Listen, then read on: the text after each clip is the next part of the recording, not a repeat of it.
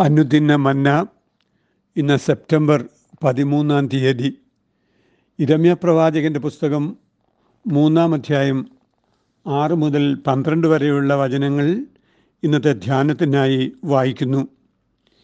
യോശിയ രാജാവിന്റെ കാലത്ത് യഹോവ എന്നോട് അരളി ചെയ്തത് വിശ്വാസത്യാഗിനിയായ ഇസ്രായേൽ ചെയ്തിരിക്കുന്നത് നീ കണ്ടുവോ?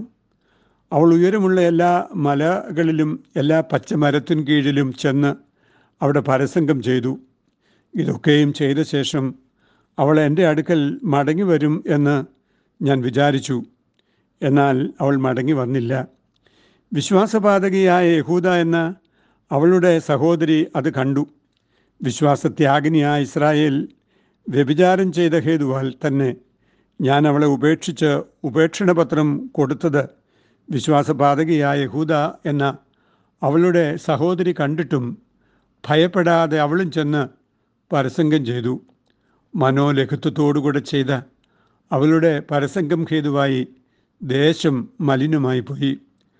കല്ലിനോടും മരത്തോടും അവൾ വ്യഭിചാരം ചെയ്തു. ഇതെല്ലാമായിട്ടും വിശ്വാസപാതകിയായ സഹോദരി യഹൂദ കപടമായിട്ടല്ലാതെ പൂർണ ഹൃദയത്തോടെ എന്റെ അടുക്കലേക്ക് മടങ്ങി വന്നിട്ടില്ല എന്ന് യഹോവയുടെ അരുളപ്പാട്.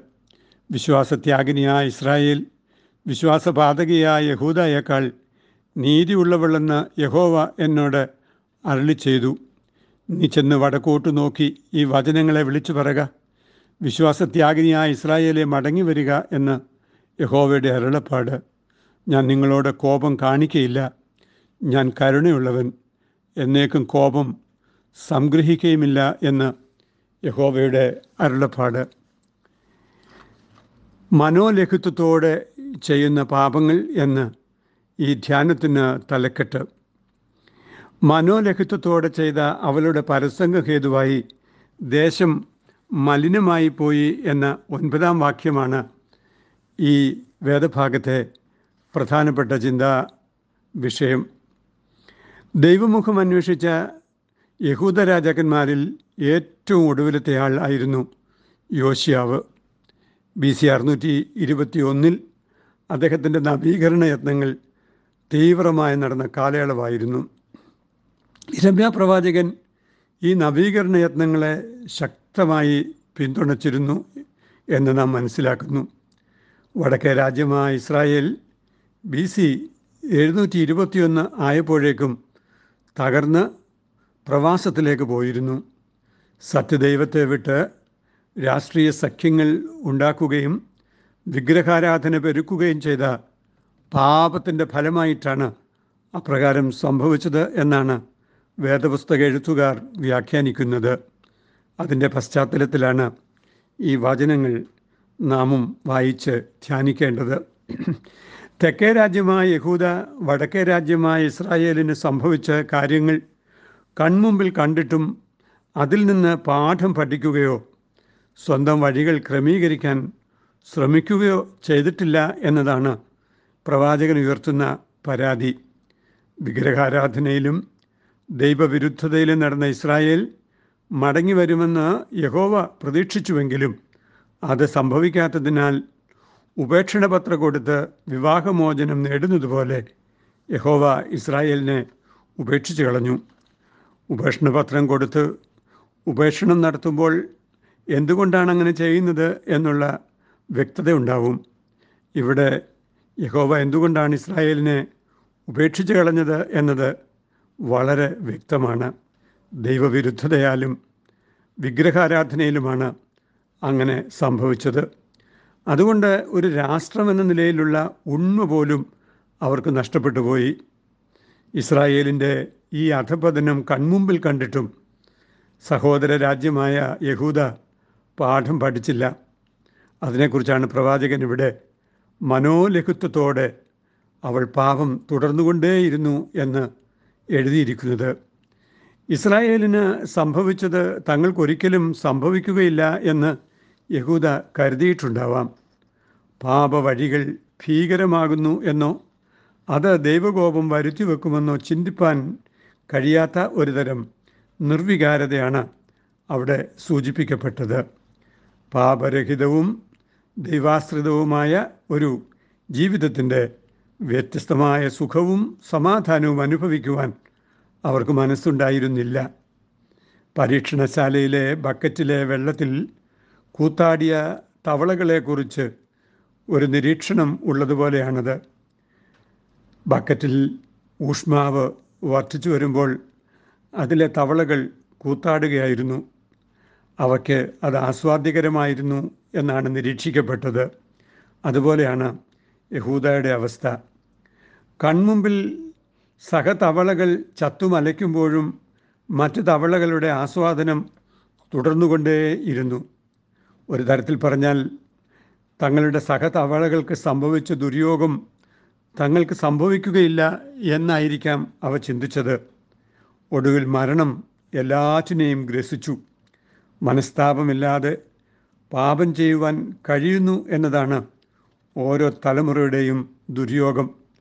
പാപത്തിന്റെ ഫലമായി നഷ്ടപ്പെട്ടുകൊണ്ടിരിക്കുന്ന സഹമനുഷ്യരെ കണ്ടിട്ടും രാജ്യങ്ങളുടെ ദുര്യോഗം മനസ്സിലാക്കിയിട്ടും അതിൽ നിന്ന് പാഠം പഠിക്കാതെ മനോലഘിത്വത്തോടുകൂടെ പാപം ചെയ്തുകൊണ്ടിരിക്കുന്ന മനുഷ്യ സമൂഹത്തിന്റെ മേൽ ദൈവത്തിന്റെ വചനം ഓർമ്മപ്പെടുത്തുന്ന വലിയ മുന്നറിയിപ്പാണ് ഈ വചനഭാഗം ഇന്നും മനോലഘുത്വത്തോടെ പാപം ചെയ്യുന്ന സകലരോടും പാപത്തെക്കുറിച്ചുള്ള ഓർമ്മപ്പെടുത്തലുകളും അവയുടെ ശിക്ഷകളുടെ ഓർമ്മപ്പെടുത്തലുകളും ഇന്നും ദൈവം നൽകിക്കൊണ്ടിരിക്കുകയാണ്.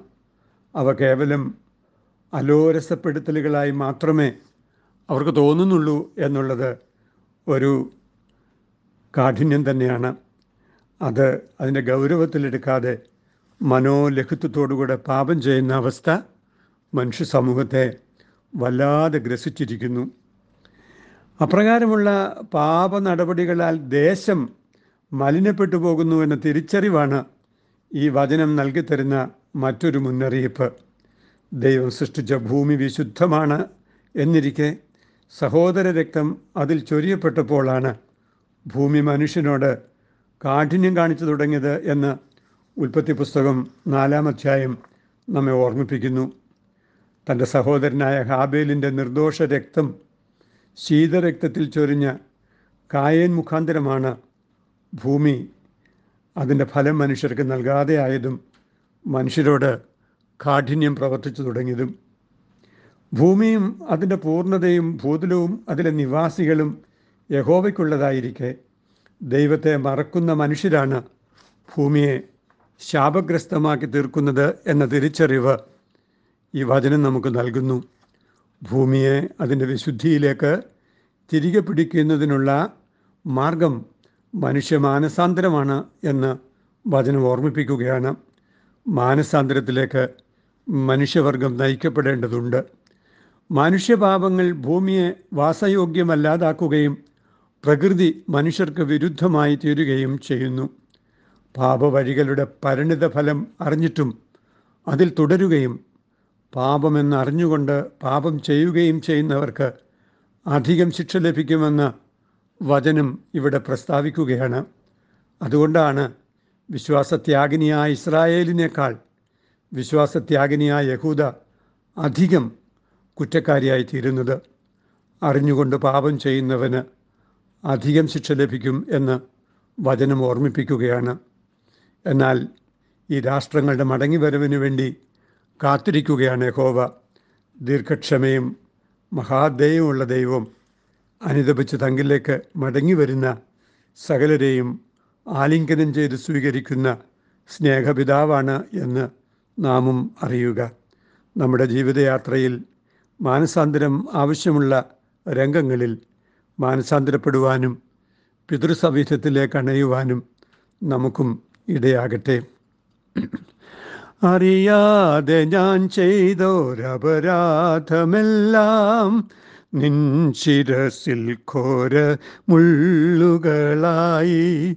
നിൻ മഹാത്യാഗത്തെ ഓർക്കാതെ ഞാൻ നിന്യമം വഴികളിൽ ജീവിച്ചു പോയി എങ്കിലും നാഥാന്തിൻ സ്നേഹത്തെ ഓർത്തിത അനുതാപപൂർവം ഞാൻ വരുന്നു. കനിവേറും സ്നേഹപിതാവേ. ദൈവമായ കർത്താവേ ഞങ്ങളുടെ പാപങ്ങളുടെ പരിണിത ഫലമായി ഈ ഭൂമി ശപിക്കപ്പെടുമ്പോൾ ഞങ്ങളുടെ അനുതാപം മാത്രമാണ് ഈ ഭൂമിയെ തിരികെ പിടിക്കുന്നതിന് കഴിയുന്നത് എന്ന് ഞങ്ങൾ അറിയുന്നു. മനോലഘിത്വത്തോടുകൂടെ പാപം ചെയ്തു പോകുന്ന അപരാധത്തിൽ നിന്നും ഞങ്ങളെ വിടുവിച്ച് ഞങ്ങളുടെ ചെയ്തികളുടെ ദോഷവശങ്ങളെ തിരിച്ചറിഞ്ഞ് മനഃപൂർവമായി ദൈവസന്നിധിയിൽ ഏറ്റുപറയുവാൻ ഞങ്ങളെ സഹായിക്കണമേ. അമീൻ ഇത് കുവൈറ്റ് സിറ്റി മാർത്തോമ ഇടവകയിൽ നിന്ന് എ ടി സക്രിയ അച്ഛൻ. ദൈവം നമ്മെ അനുഗ്രഹിക്കട്ടെ. അമീൻ